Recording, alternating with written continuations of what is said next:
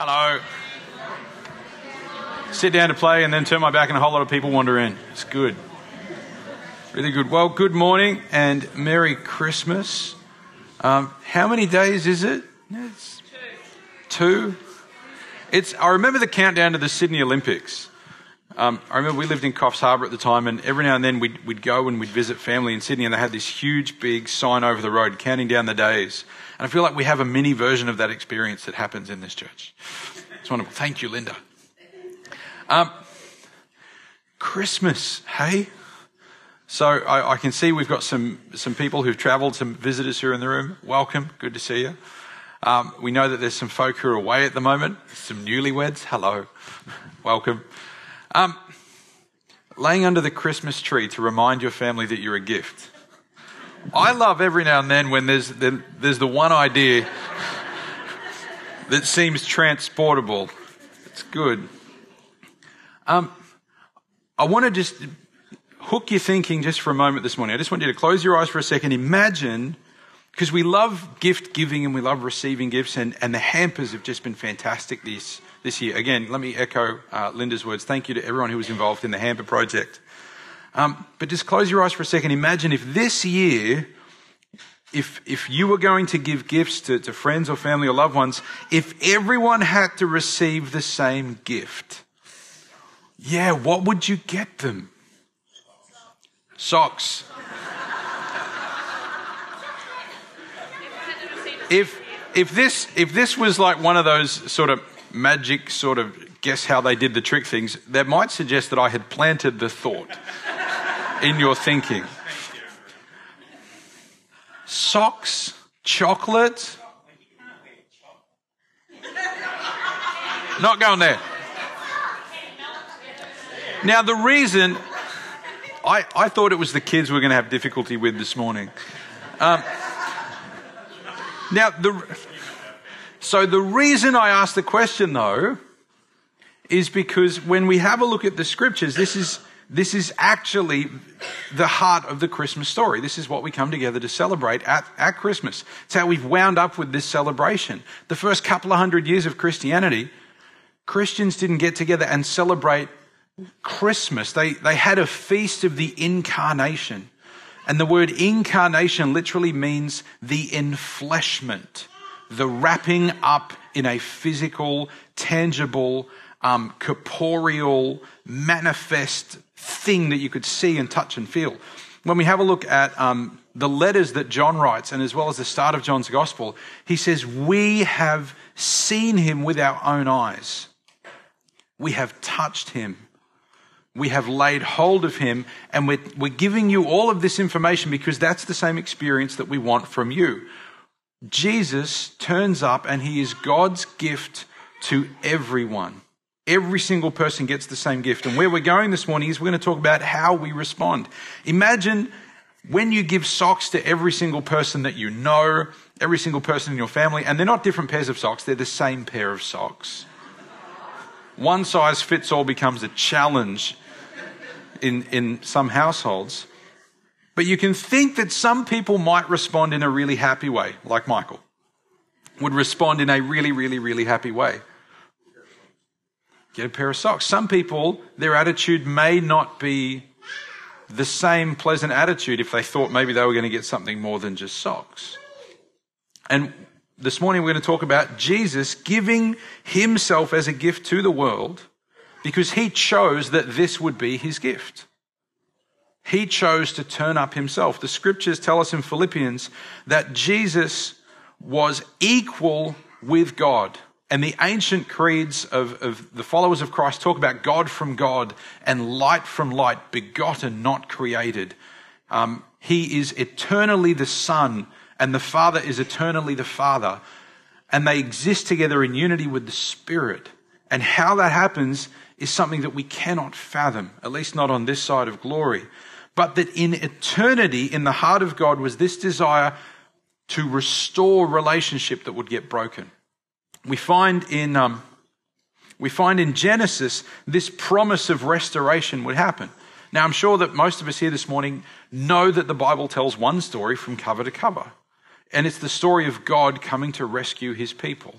that God creates humanity any way that he wants, and the original created intent of God is that he would walk and talk with human beings, that we would know him so well and so intimately, that he would be present and not distant. He would be intimate and not separated. And when we ruin that, when humanity says, actually, we would rather be God, thank you very much, to ourselves.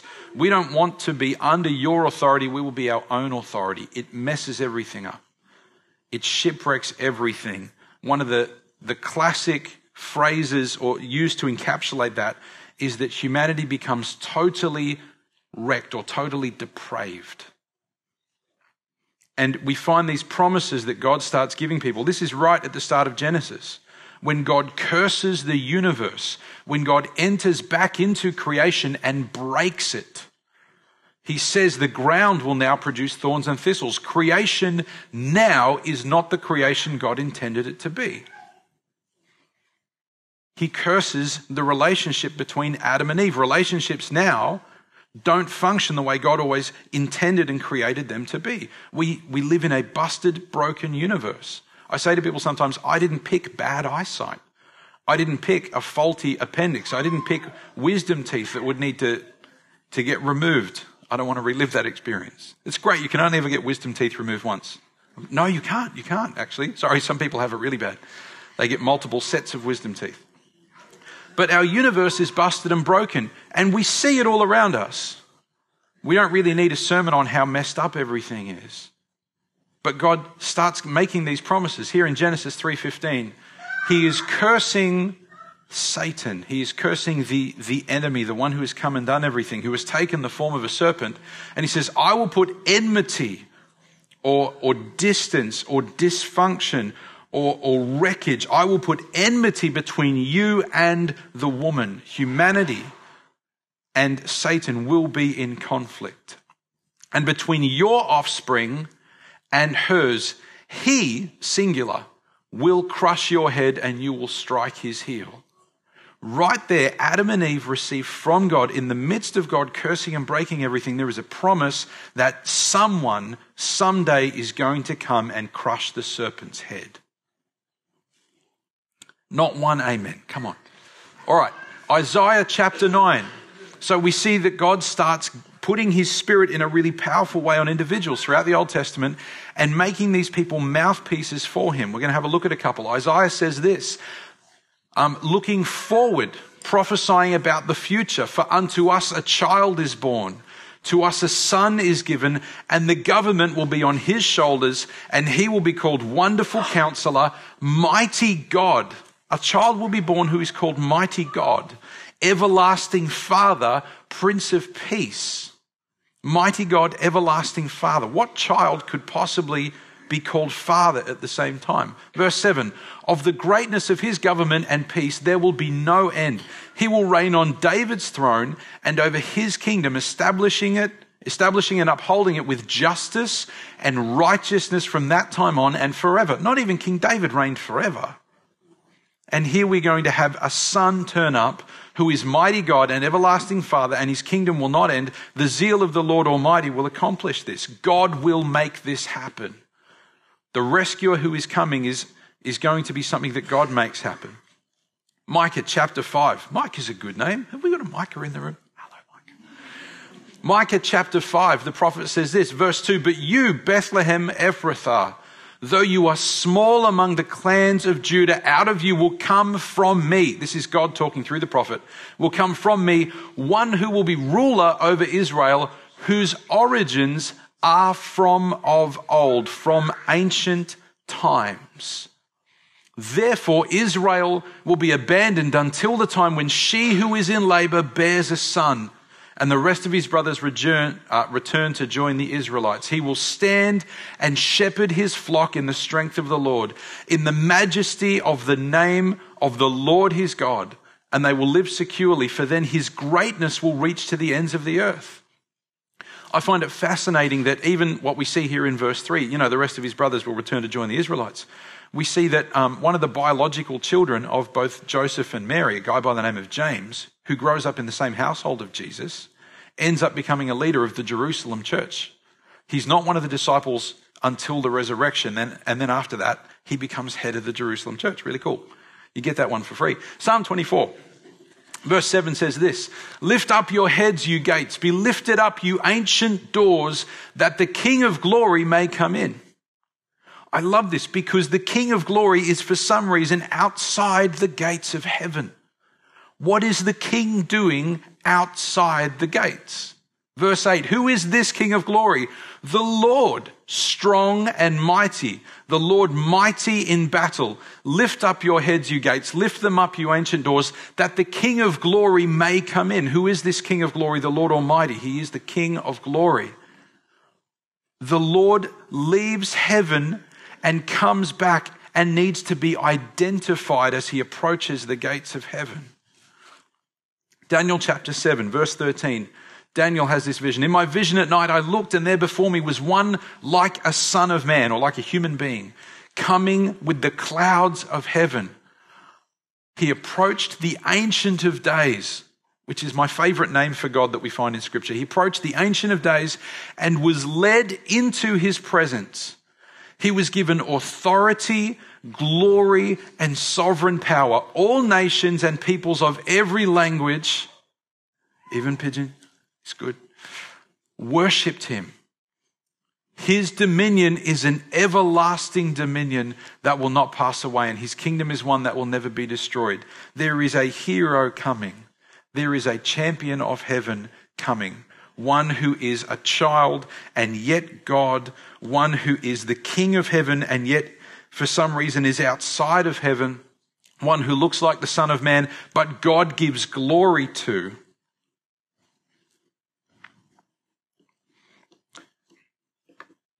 Has anyone here ever seen a film called Talladega Nights? Not a deeply spiritual film. But there is a character in Talladega Nights who, when he says grace over his evening meal, he always prays to um, to baby Jesus in his golden fleece diaper. It's not a very theologically correct film. But he always prays to baby Jesus. Um, and he also prays other prayers as well. Um, ask me after the service, we'll talk about some of them. But at Christmas, There are, there are a whole lot of places where, where you can see a nativity scene set up. Less common nowadays in Australia, but still relatively safe for, for businesses or shopping centres or schools to put up a nativity scene. Baby Jesus is not very threatening. And it is possible for some of us who are here or for some of us who are, have family and friends, that this picture of baby Jesus and, oh yes, he comes and he's so loving, he is not threatening.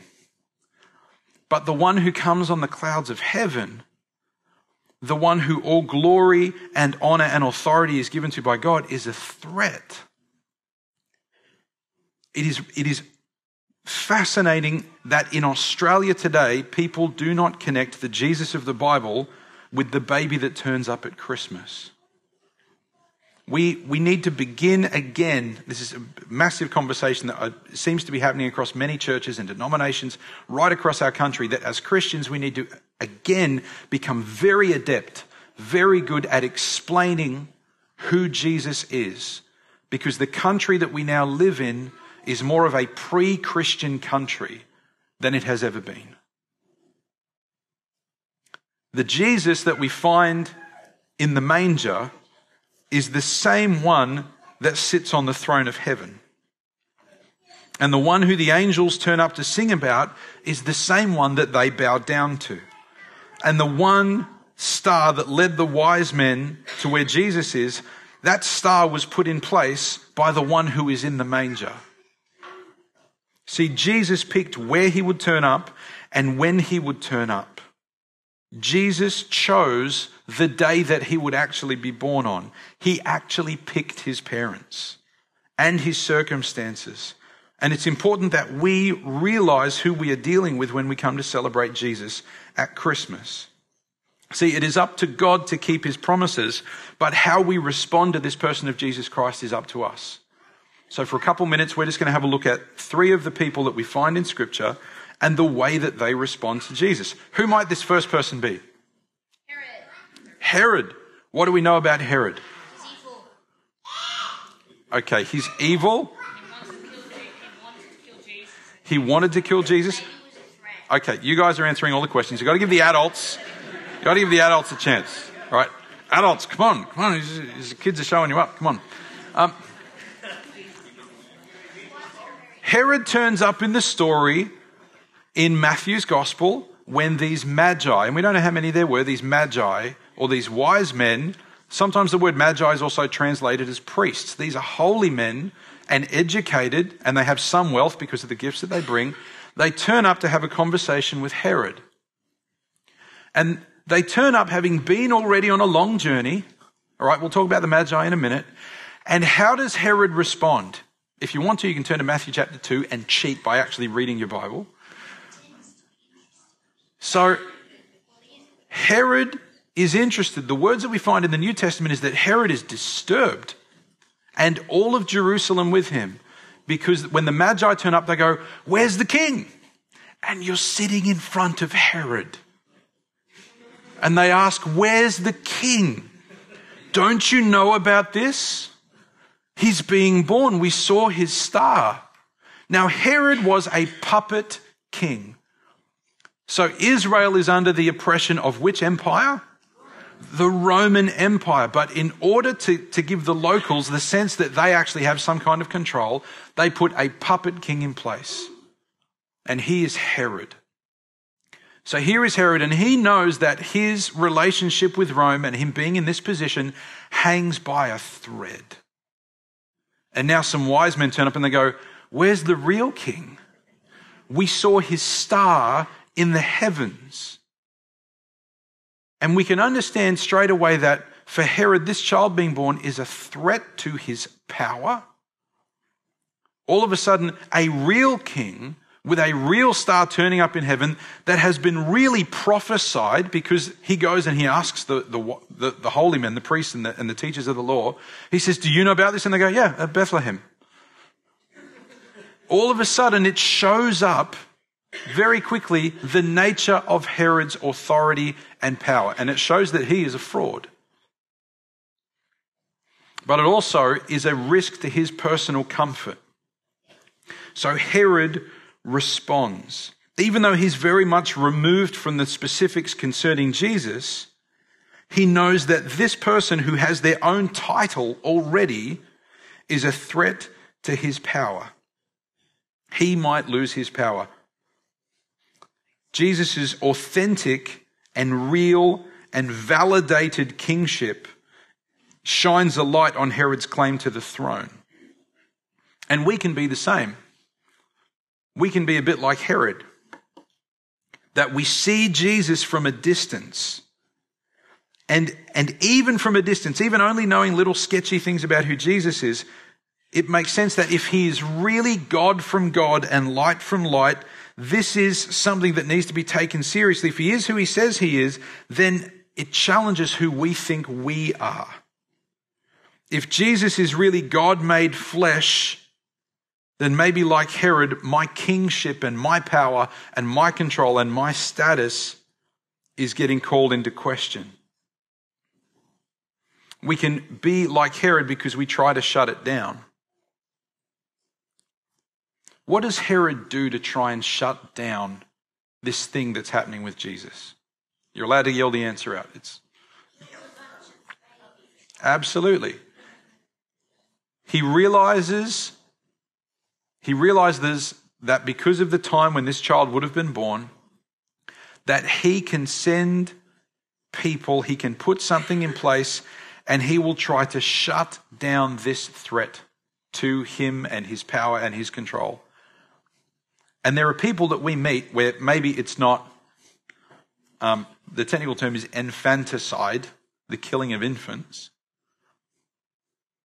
But there are people that go, "You know what, I'm just going to shut this conversation down. I don't want to know. I've heard enough. I'm not interested in all of that." And they never actually begin the process of addressing their own status. There are people that we meet like that. And just as there are some folk who see God from a distance or Jesus from a distance and decide we're going to shut it down and lock it out, There are folk who see something of God from a distance, and instead it's like a fire gets lit inside of them. The Magi, um, from very early on in Christian tradition, there were stories that they were actually of three different ethnicities. They were three different races. Very early on in Christianity, those stories began, and they actually had names for them: Caspar, Melchior, and Balthazar. Supposedly one was African and one was Asian. Um, and the third one, I don't remember at the top of my head at the moment.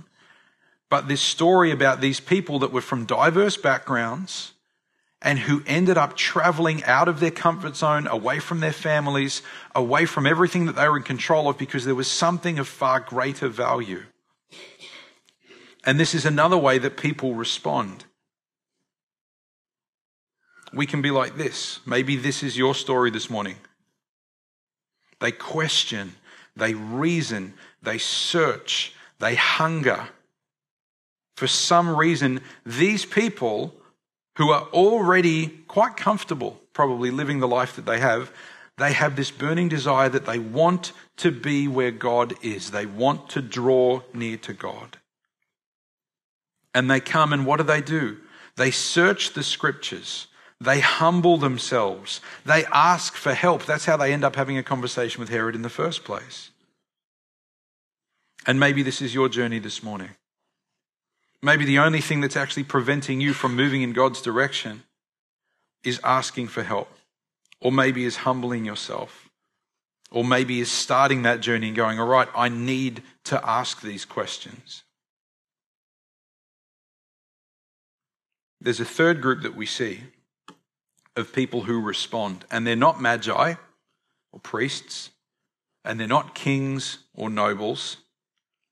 They are probably uneducated, and they probably smell like sheep. Our house is down on near the highway, and there are trucks that I don't have to see when they go past to know to know that the truck is either loaded or unloaded. Um, these people would have lived their life outdoors, not in palaces. And to these people, not the Magi, not the king, God sends a great company of the heavenly host. These are the people to whom the message about the Savior is broadcast. This message had been hidden since the very beginning. And the mystery, Scripture says, the mystery of Christ, even angels themselves had longed to look into. And here are some shepherds watching their sheep, and the host of heaven is, is put in their face. God has made the truth unavoidable and overwhelming and scary and confronting and yet simple to understand all at once. It's an extraordinary snapshot of God's values, I think. God doesn't send the heavenly host to the Magi or to the angels. He doesn't send them even to the temple. He sends them to some shepherds, and we don't even know their names. On this day, it was far, far better to be a shepherd than to be a king.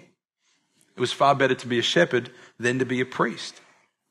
And for some of us, maybe this is also our experience.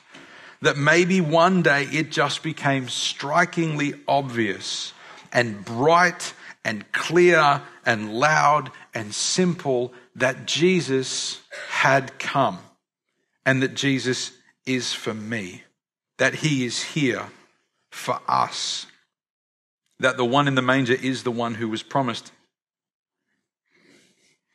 Maybe that's your experience, that one day it just occurred that Jesus wins. You know what? We are allowed to celebrate like a shepherd sometimes. What do the shepherds do after they find out? So after the heavenly host, it says, it goes back into heaven, what do the shepherds do? They leave the sheep. They chat to each other for, the, for a moment, and they're like, let's go have a look. Let's go have a crack at this. Yeah, let's, well, we got told we could find him. Well, let's go and find him. And what do they do? They go and they find the baby with Joseph and with Mary. And this is where that scripture is, that he was in the manger.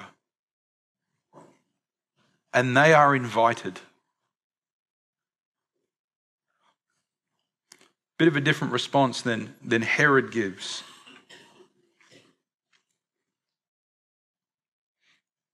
Jesus is here. And he is the king, and he knows what he is doing. He wins, and there is a day where everything is going to be okay, and we are allowed to celebrate. And we are allowed to sleep deeply like shepherds. So why do we bother talking about these examples? What's the point of us looking at this this morning? It's really simple. People are people. And Herod and the Magi and the shepherds were not Aussies. They didn't speak English. They probably had different skin colour to all of us. But I can find a lot of Aussies who respond like King Herod. I can find Aussies who respond like the Magi. And I can find Aussies who are like the shepherds who go, yep, got it. Oh, awesome. Wow. Good. Everyone gets the same present for Christmas. There's only one. The same Jesus which the shepherds saw is the Jesus you will see. The same Jesus that the angels were singing about, you will join with them in singing. And you will see him. The same Jesus which was a threat to Herod is a threat to our control as well. And to draw near to Christ is to give up control. We cannot seek Jesus and want to be completely in charge of our own lives. We need to let him be in charge of our lives. There's only one. And we need to make sure that the Jesus that we give people, not just at Christmas, but all the time, we don't try and give a different Jesus to different people just to try and elicit a different kind of response. People will respond differently. We point all people to the exact same Jesus, the one that we find here, and their response is up to them. Same as your response is up to you. We said it before, it's God's job to keep his promises, but it's up to us to respond. So I encourage you, be a signpost this Christmas. Point people to Jesus, and you know what? Let them have their response. Let people have their response, but it doesn't mean that we stop celebrating like the shepherds celebrated. It doesn't mean that we stop wanting to bring things of value before the Lord like the Magi. Doesn't mean that we stop pointing people to Jesus. I'm going to pray and then we're going to sing, I think, one, maybe two more songs. Linda, five more songs. One more song. One more song. All right, let's pray together.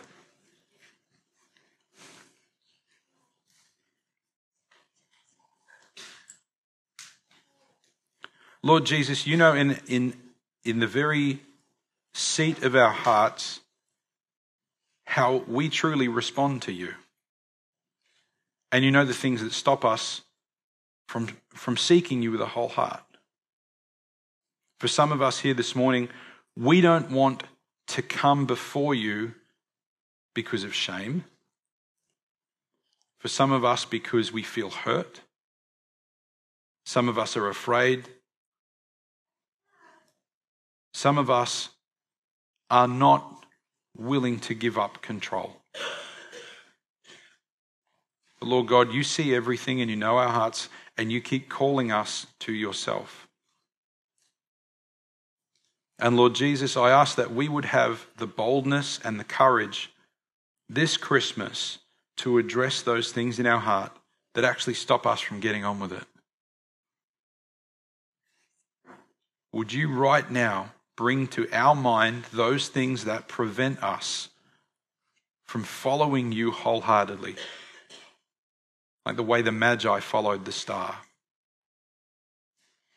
Lord God, would you bring to our mind maybe the things that stop us or hinder us from celebrating the way the shepherds celebrated, where there is not a sense of release, where we don't let our joy bubble over. Lord God, would you please talk to us about that? And Lord, most of all, where we struggle so much to let go of things that we want to be in control of, like Herod, Lord God, would you come in and would you show us your face? Lord God, would you show us your face? Would you show us who you are? And would you bring our lives and what we think of our own control into perspective? Would you shine that light on us that you shone on Herod? Lord God, we honor you at this time of year in particular, and we worship you and we celebrate you. Would your Spirit be within us and upon us and amongst us? Would you be present in our conversations? And Lord God, would you stir us up to point other people to you, regardless of their response? Lord Jesus, thank you. Thank you, thank you, thank you that you are God's gift to us. And in your precious name we pray. Amen.